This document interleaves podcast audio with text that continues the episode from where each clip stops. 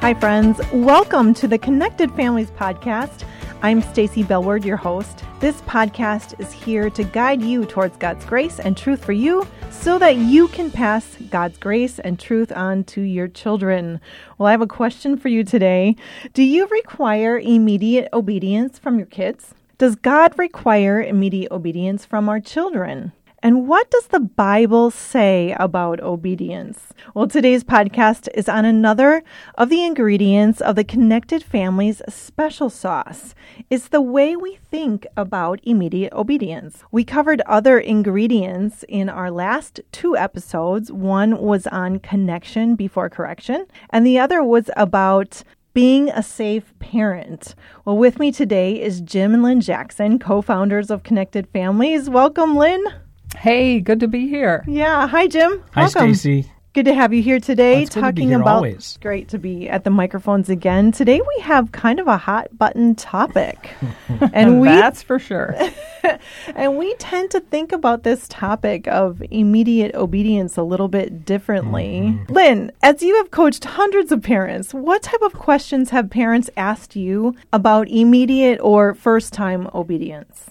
Well, oftentimes they start out by asking, How do I get to my child to obey right away? And then as we talk about that more, then sometimes they start to question, Is this really the best goal in my parenting or not? And how could I think about this more thoughtfully than just how can I get boom, compliance quick now? So it's often a process of wrestling with this issue. But it's often what they come to us first. It's how can I get mm-hmm. my child to obey when I say it's time for bed? Or Absolutely. I said brush your teeth. I want you to go brush your teeth right now. And mm-hmm. Stacy, you said something that I want to call out because it's what parents say. How do I get my child to obey? Yes. And whenever we hear parents say, or whenever we hear ourselves say, how do I get a person to do X, Y, or Z? I I just want to say out loud that there's sort of a manipulative bent to that. Like, how do mm-hmm. I get another person to do this thing?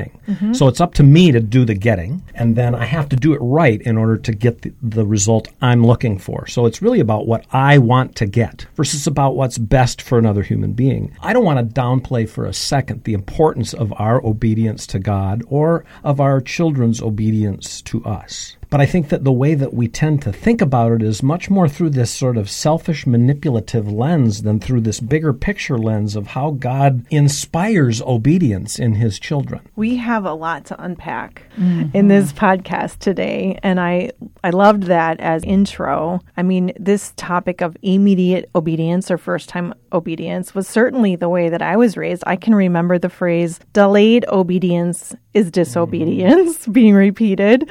I had to be moving like immediately or else. Yeah. you know, something was coming. You know, my parents had really, really good intentions. They felt like they needed to teach us to obey immediately Mm-hmm. so that we were ready when God asked us to do something that we would obey Him. I'm really looking forward to our conversation today. I feel like what we really want to do today is communicate the biblical basis for what we believe and what that really looks like mm-hmm. in daily life. So here's kind of how I want to start off too. I want to ask you guys the question because I know that your thinking around this has really changed. So, when you were young parents in your early parenting days, did you demand immediate obedience? What did that look like and how did that play out? You know, the phrase that you referenced, delayed obedience is disobedience. And there was a lot of pressure about that from different people in our circles to honor this idea.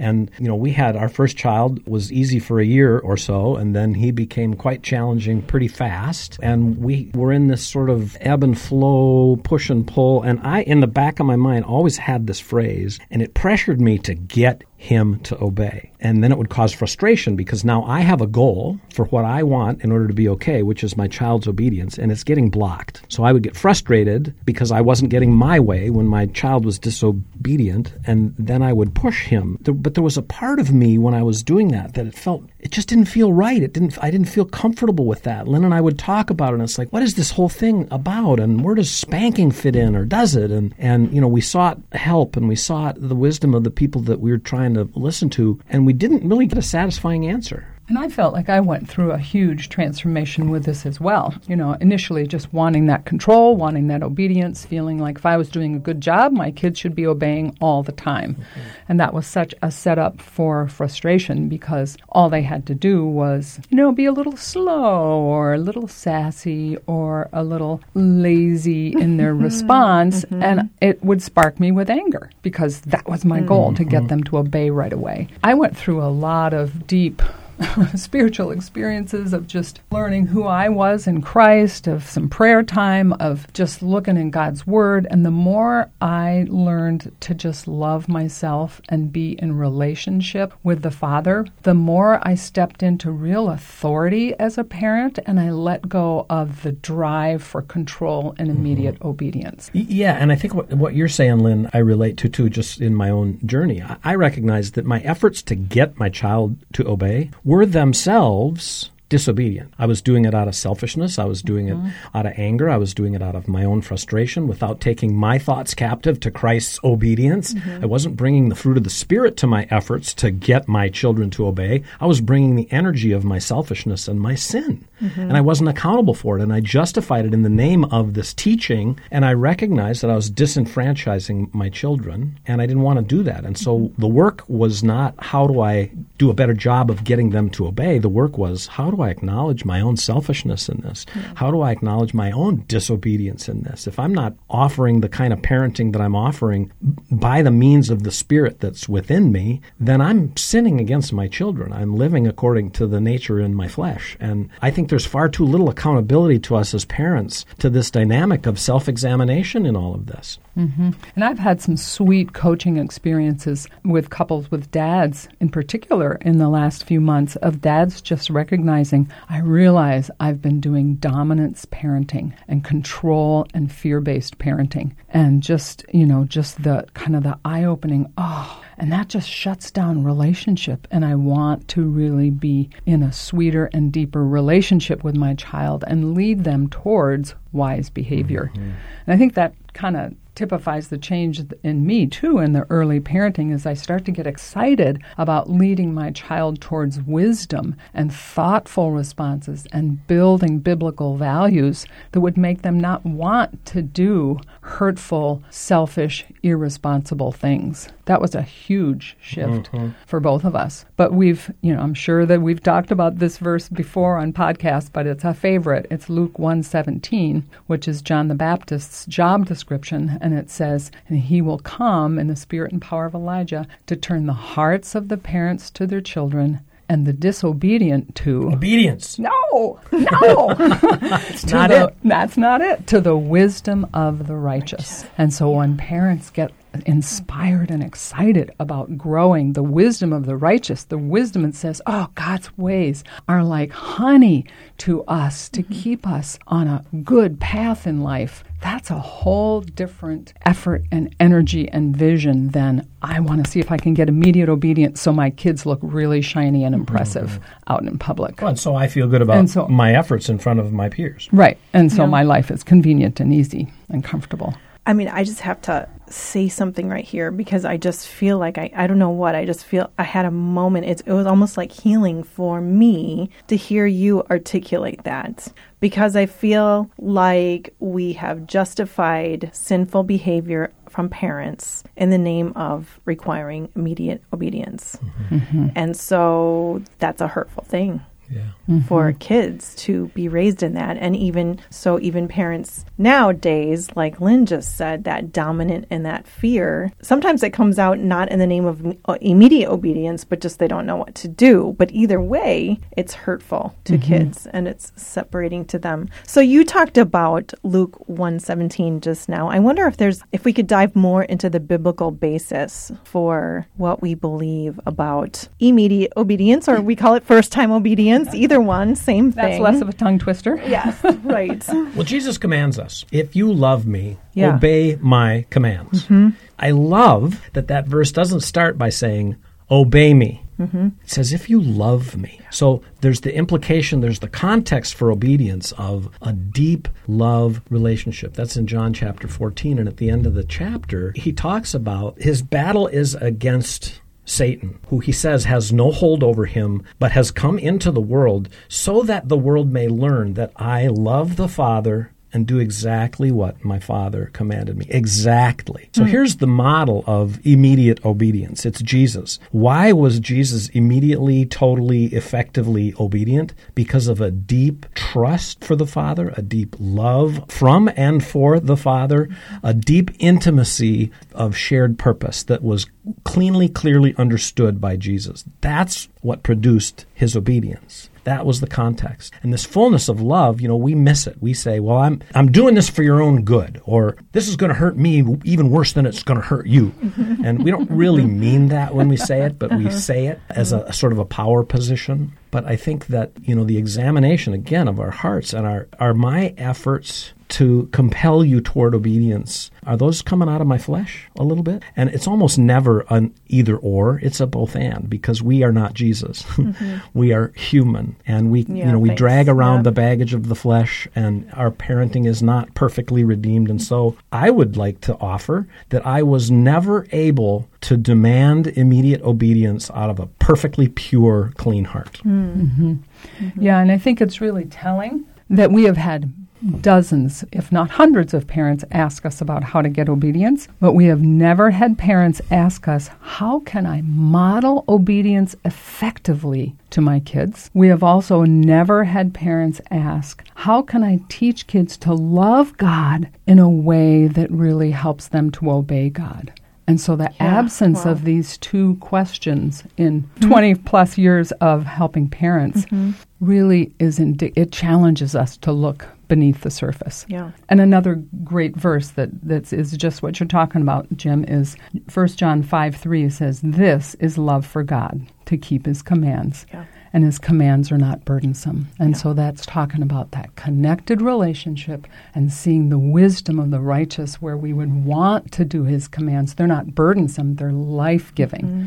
And do mm-hmm. our kids see that that mm-hmm. way? Do they see respect as life giving? Mm-hmm. Or do they see respect as something that if I have this tone that my parents don't particularly like, mm-hmm. or if I don't hop to right away, then I get an angry word and a punishment. Yeah. Mm-hmm. What flows from that is not going to be true biblical obedience. Mm-hmm. Yeah, we talk about the difference between compliance and obedience. Mm-hmm. Obedience is a, is a matter of our heart. Compliance is a matter of our behavior we can force kids to behave in certain ways based on the, the rewards, the punishments, the different things that we put in place. And we can think to ourselves, hey, that's immediate obedience. When in fact, it's not because a child's heart has not been captured, their wisdom has not been grown, their understanding of the whys behind all of this is still lacking. I mean, it strikes me that I can't remember the verses, but didn't Jesus tell the Pharisees that their works were like filthy rags? Oh. Yeah, woe to you, Pharisees. Mm-hmm. You clean the outside of the cup, mm-hmm. but the inside is gone to waste. So I, I don't need you to be fancy and shiny. That's not what I want. But right. he did say in other places, if you love me, you will keep my commands. Mm-hmm. So Jesus tells the parable of the, the prodigal son, where the father funds the rebellion of his son because he was willing to risk and mm-hmm. maybe even expected that when the son came to his senses after having disobeyed flagrantly, that he would come back into real, true relationship mm-hmm. with the father. And he also sets up a great description of who looked like they obeyed, and they were the second son, the older brother. And there's a great book, Prodigal God, by Tim Keller, that really dives into just the the sin of trying to look shiny to get God to do what we want. What rich conversation we've already had. I'm going to toss us to a commercial, and we'll keep going with this conversation after that. Over the past few weeks, you've been hearing about our Discipline That Connects with Your Child's Heart online course. We just want to take a minute here and let you know that today is the last day to register. The course began last week, and hundreds of parents are already transforming their parenting for good. If you feel like discipline and misbehavior is driving a wedge between you and your child, join us this fall. You'll learn how to use discipline as a chance to connect with your child's heart. We'll close registration on Tuesday, October 12th. The next time we offer the course is February 2022. So I hope you join us today. Your kids will thank you. Okay, well, we're back from the break, and it strikes me that there's probably a lot of you listening that have a lot of questions rolling around in your mind around this idea because I know that immediate obedience, that concept, you know, is familiar to many people, and there, there's a lot of questions about it. Hey, if you have more questions, I just want to invite you to connect with us, right? Any questions in the comments on the podcast or send us an email. Go to our website. There's going to be more information in our show notes. So we would love to connect with you. But now I'd like to just keep moving on in our podcast. And I have a question for you, Jim and Lynn. It's this when we parents discipline out of our own selfishness, what does that look like? I know we've mentioned some, mm-hmm. you know, you just described some of it at the beginning of the yeah. podcast, Jim. It's controlling, we've talked about. But just say more about that. Yeah. Yeah, well, I think when I become demanding of something, mm-hmm. that could look a lot of different ways. I mean, I learned over time to look more sophisticated in my demands. so sure. my my disobedience was harder to spot, even though my children's still was not. And we called it sin management. I remember one time Lynn and I were laying awake in the morning, like you do, and we're talking, and the kids are still in bed, and I was like, "Honey, I'm just wondering, am I being transformed with a new mind by the person of Jesus Christ, or am I just learning to be a better sin man?" Manager? We, there was no quick answer to that. I oh, mean, no. I think that the older we get, the easier it is to make our behaviors look good, like yeah. the Pharisees, mm-hmm. even when our motives are still ever selfish mm-hmm. and all about me. So, what it looks like, though, is you'd probably have to have a brain scan to see it at the first level for me now, and that is that the part of your brain that lights up with those negative stress chemicals lights up when I'm not getting what I want. I've learned in my old age, you know, I can still stay calm and I can still have a little wry smile. And, you know, only those who know me best know that I'm just managing sin. so, you know, as a younger parent, it looked like loudness, it looked like unwillingness to look inward, it looked like almost sometimes irrational demands and consequences. Mm-hmm. And I remember as a young dad pounding my fist on the table to motivate my children to obey me at once. Okay, and I have to pause just a second right there, right? Because it sounded like you were talking negatively about you were able to have the wry smile and just be quiet, and only people who knew you knew you were managing sin. Sounds like you've done the work to catch yourself from misbehavior. I'm air quoting that. Is, so, isn't that good? Well, you know, I don't think it's as simple as good or bad or right or wrong. I think it's still what I can say is that if you were ha- if you had a, the brain scan, that's why I started with the brain scan. My brain probably wouldn't look all that different than it did when I was young. I've just learned how to put sophistication around around my sin yeah. in order to get my way in a more compelling or sophisticated way. But it's still selfish. So there's where taking my thoughts, my actions, are captive to Christ's obedience is just such an important work, even more important now than ever. I think it has to do a lot with really what's going on in our heart. And if we're just as disgusted with our child, but it's it's more in a sort of a condescension like honey, you know this is wrong mm-hmm. you know, mm-hmm. that kind of a thing. Shaming and condescending, and that's still just as sinful, even though we're not we've learned not to lose it with our child. So it's those questions what's going on with me and what's going on in my child? Mm-hmm. Am I really condescending towards my child right now? Or am I truly have a heart for them, for mm-hmm. their growth, for their learning? And do I understand also? Do I have some insight into what's going on with them? Are mm-hmm. they on total sensory emotional overload right now where their brain is inflamed and the chances of them responding with obedience are just minute? Mm-hmm. Am I aware of that? Am I trying to diminish the stressors on them so they have a reasonable chance to obey me mm-hmm. in this tough situation? Mm-hmm. So it's those kinds of awareness things of internal awareness of what's going on with me. I mean, okay. when we look at our own sin, it's a deep well. Yeah, and it, it's never ending, right? It, it's not it's like you get ending. over it. So, like Stacy, you but your question is a fair one. Isn't it progress to at least act a little bit more respecting toward my child? Hold my tongue, kinder, quiet. yeah. yeah. So I don't want to say yes Okay. Because then that that doesn't examine the motive of it all. You know, we've all seen the you know whatever you, you name the melodrama TV show through history, and mm-hmm. there's always that that slick, sly con person, okay. manipulative, who just almost in seductive ways gets their way all the time. But you know that at the core they're evil Like they depict it, they depict it so you know so obviously Yes. in the TV shows. Well, all of us have that capacity, Yeah. and to say for a minute that we've overcome it or that we don't or that we're you know we've reached. Full, Yeah. I'm the humblest guy I know because I finally have reached.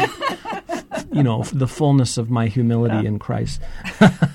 None of us ever quite arrive. Now, are we improving? Are we getting better? Are we noticing that I'm uh, like I want to yell right now, but I know that's disrespectful, so I'm going to back away from that and I'm not going to yell. Yeah. That's an important step. It's important Yeah. movement, but my you know again, the brain, what's going on inside of me is Mm-hmm. n- not all that different. So that's where the self-examination part is so critical. Mm-hmm. It's like learning to ask the question Am I self controlled right now mm-hmm. because I really love my child, or am I self controlled because I figure that's the best way to get them to do what I want them to do? Mm-hmm. yeah, that's zing. Yeah. That is zing.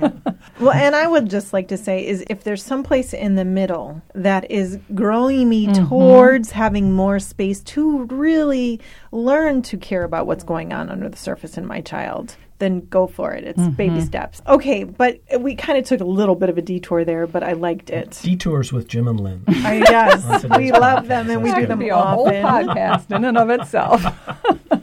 We, we do them often. But okay, so I want to get to this idea of how we exasperate our children. Often, I think we exasperate our children when we're demanding immediate obedience. So there's there's the diving board. You guys Yeah. dive into that concept. As far as we can tell, when you examine the scriptures and you look for commands directly, obviously, specifically for parents only, mm-hmm. and in the New Testament, it's actually really aimed just at dads. We could argue that contextually today it would work for moms and dads. But the only commands that, that we find absolutely directly only for parents are found in Colossians 3.21 and, And Ephesians, Ephesians 6:4. 6.4 Yeah.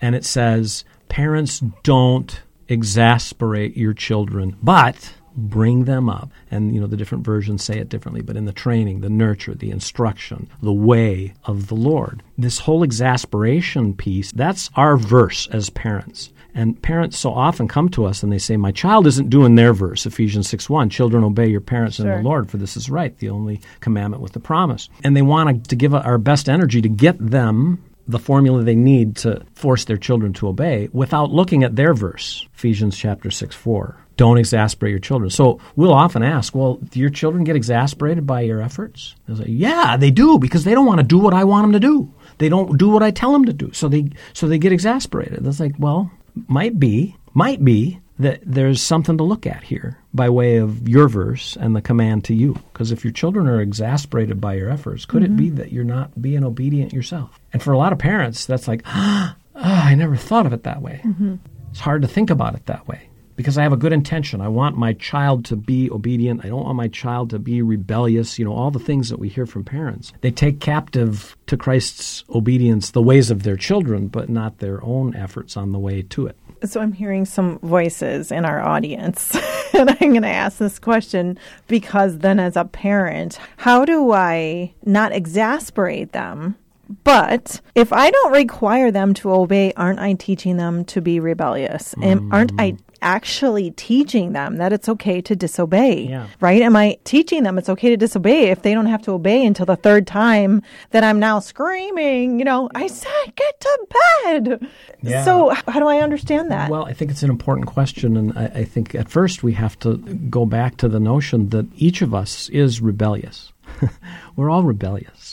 And for us to keep our kids from being rebellious may just be that we're trying to take over for the Holy Spirit in our kids' lives. And so, this idea that, that my kids are learning to be rebellious, I, I think we may or may not, in a graceful way, may reinforce rebellion. It might. And we ought to be aware of that, conscious of that, thoughtful about that on a whole bunch of different planes. What's it like to be my child when I'm disciplining them, and what kind of conclusions are they drawing from this discipline? What's going on in my heart as I do it, and what might they be perceiving about me? It's also true that I might be helping them to learn to sit in the guilt of their rebellion and sense, feel, experience the conviction of the Holy Spirit, not on my terms, but on the Holy Spirit's terms. And that's really how I want to help my child grow in wisdom so that they can understand the whys behind the obedience that I'm asking for.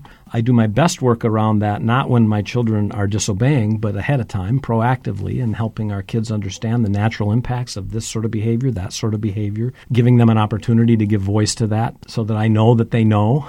so that when the disobedience is happening before my eyes, we've got a sort of a, a source substance for the conversation that follows when it's time to address disobedience. Well, and we even saw Jesus illustrate that with a parable about the two sons. Uh, Jesus taught that the son who was initially defiant but then had time to reconsider was the obedient son in the parable in Matthew 21. And the one who said, Oh, yeah, I'll obey, but then didn't was the disobedient son. So Jesus gave the son, mm-hmm. so to speak, time to reconsider and come to a place of repentance. So practically that might look like, you know, you're you're usually really a pretty respectful kiddo, but you seem to have a hard time earlier today when I asked you to take out the trash. How are you feeling about that? Mm-hmm. And if you could kind of do that all mm-hmm. over again, what that what might that look like? Mm-hmm. You see, you're giving your child time to calm down, think about their behavior, learn from it, and make their own decision about wanting to be more respectful next mm-hmm. time. So I just wanted to make that, I don't know if that hits yeah. Uh, what you were saying to make it practical, but I would be wondering as a parent, okay, how might that look? Yeah. Yeah, well, for me, so if you're the child and you got mad that I asked you to take out the garbage and then didn't do it, and, you know, instead of forcing you to do it in the name of immediate obedience, I just let you sort of sit in that for a while and then came to you a little while later and said, So you seem pretty upset when I asked you to take out the garbage. Yeah, What's, I was in the, I was doing something and you just yeah. like interrupted me. Yeah, yeah. I get that. I have a hard time sort of shifting gears sometimes too. So that makes sense to me. What'll happen, do you think, if we keep the garbage here like this? I don't know. You don't know? Well, I suppose it'll start to overflow. Yeah, and then? And I don't know, probably stink. I don't know. Somebody will take it out. Bugs. Yeah. You've complained before about how stuff smells. Well, yeah. Yeah. So do you want it to smell in the kitchen? No. No, me either. So what do you want to do? You want to obey now, or do you w- want a consequence for not doing what I've asked you to do? Okay. I'll take it out now. Yeah, it's your job. And when you do it, it blesses the family. So thank you. Mm-hmm. Yeah, and when our kids were young, if they sort of blew off something we asked them to do, mm-hmm. I circled back later and said, So, this didn't quite go so well. Mm-hmm. So now you're going to have an extra chance to practice responsibility. Mm-hmm. And yep. they knew we had talked about it ahead of time the, the value of learning responsibility and follow through. Yeah. And so it made sense to them when I said, oops, this didn't go so well. Now you're going to have an extra chance to practice responsibility. They had context yeah. for that. And we talked about the whys outside of that immediate yeah. situation. Mm-hmm. Well, hopefully we've had that discussion before, right. and and the parent can just go, ah, you know, I think we've talked about this. Uh, yeah. What's what are your thoughts on why? Yeah and referring them back to that wisdom. That proactive thinking, I think, is really core to mm-hmm. parenting through the framework, which we haven't mentioned today. We mention it almost every podcast, though. It's what we teach at Connected Families. And really, to me, is what um, makes there not not you don't have that situation where you have to say three times get to bed or whatever it is. You've had a family meeting or a little, mm-hmm. you know, one on one, whatever that looks like. And you've already established eight o'clock as bedtime. So you can be calm, Yep. calm, cool, and collect, you know, as you're asking for that. And there's already been consequences mm-hmm. established. And I, the kids know why there's yeah. consequences so that they understand that you're for them, not just trying to manage yep. them for your convenience. Yeah. It strikes me that if you're in that place where it's just last minute commands that you want them to do right then, there hasn't been a lot of forethought of what's happening, how you're structuring your day, or what you know what's right. going on at the moment. So I'm glad you brought that up. And I do want to say there are times when our kids need to know this is an intense situation that requires immediate obedience and there will be a quick consequence okay. without that. And so I often talk to parents about letting kids know most of the time we're going to work on learning, building wisdom, practicing skills, b- building values, but there'll be times and maybe there's a cue word like right now mm-hmm. or immediate or even just immediate obedience or this is a time for obedience or something that they knew okay this is different there's a mm-hmm. seriousness mm-hmm. here mm-hmm. that i must obey or there will be a quick no questions asked consequence mm-hmm. primarily around safety issues. Yeah. And this is an issue in other cultures where danger that can be on the streets at any moment, and kids need to know the seriousness of obedience in situations like that. Yeah. Yeah, this is really one good. of those times. We had a dad one time, we were talking about this concept, and, and he said, Yeah, this is a problem for me because I use up all my immediate obedience on Legos. Oops. yeah. I cashed in So my wad is- already. this is- it- it's so important because this is where trust comes from. Like kids intuitively know Legos cleaning up that mess is not worth that big, scary, intimidating energy from mom or dad. Yeah. They know somehow intuitively that's not it. So it costs us trust in our kids' eyes when we use that for the small things. Right. Good. We want to earn trust, and the way that we earn trust around around the big things is by how we navigate the small things. So that when when the big voice comes out of immediacy, our kids know it for what it is, believe it, respect it, trust it, and know that it's ultimately about our love for them. You know, and as we wrap up and just take a minute or two, that was such a great segue to the idea of leaving a legacy of grace, Hmm. Not a legacy of demands. Yeah. And that's in the short term and the daily interactions that we have with our kids. What does a legacy of grace look like versus a legacy of demands? Yeah. And as you say those words, Stacy, I feel a deep sadness Hmm. uh, based on the many voices of parents that I have heard say to me in the context of coming for help with their own kids, I don't want to be like my parents were to me. I never felt like I was enough. I never felt like I was valued. I never could do it quite right. I never could do it fast enough, good enough, impressive enough. I felt like I was always a disappointment. And it's hard to overcome that. How do I build this new way into my kids when I haven't experienced it? myself. And the starting place for the legacy is, as you referenced it earlier, the foundation of the framework that we teach. We've got to be parents who go to the Father to get our value, to get our identity, to know that there is nothing that we can do to measure up other than trust in the work of grace at the cross. Mm-hmm. And that's where our value comes from, and that's where our identity comes from. And so then we can be freed to be relaxed, to be calm, to be safe with our kids as we build this legacy of grace into the work that we do to teach them about behavior, obedience, the mm-hmm. fruit of obedience in their lives. But the first place that, that I want my children to look still to this day is to my example. So it was deeply meaningful to me just yesterday to hear my 33 year old say, Dad, you're, you're as gracious a human as I know. Wow. Wow. Yeah. and uh, and then to watch him, even though he's struggling at a point in his life right now, and but to watch him live out grace for others. Mm-hmm. Yeah. Yeah, it's definitely a legacy of grace. And I know that that's what I want. That's what I know our listeners want too. Thanks for this rich, rich conversation today, Jim and Lynn. Yeah, our pleasure. It was our privilege. Yep. Mm-hmm. Hey, friends, if you found this podcast useful, I want to be sure you know about two things. One is a reminder that our online course called Discipline That Connects with Your Child's Heart is closing registration today. So be sure to head over to our website and get all the information. We only open it two times a year. I hope you go and register today. The second thing is that the conversation that Jim, Lynn, and I had today will continue.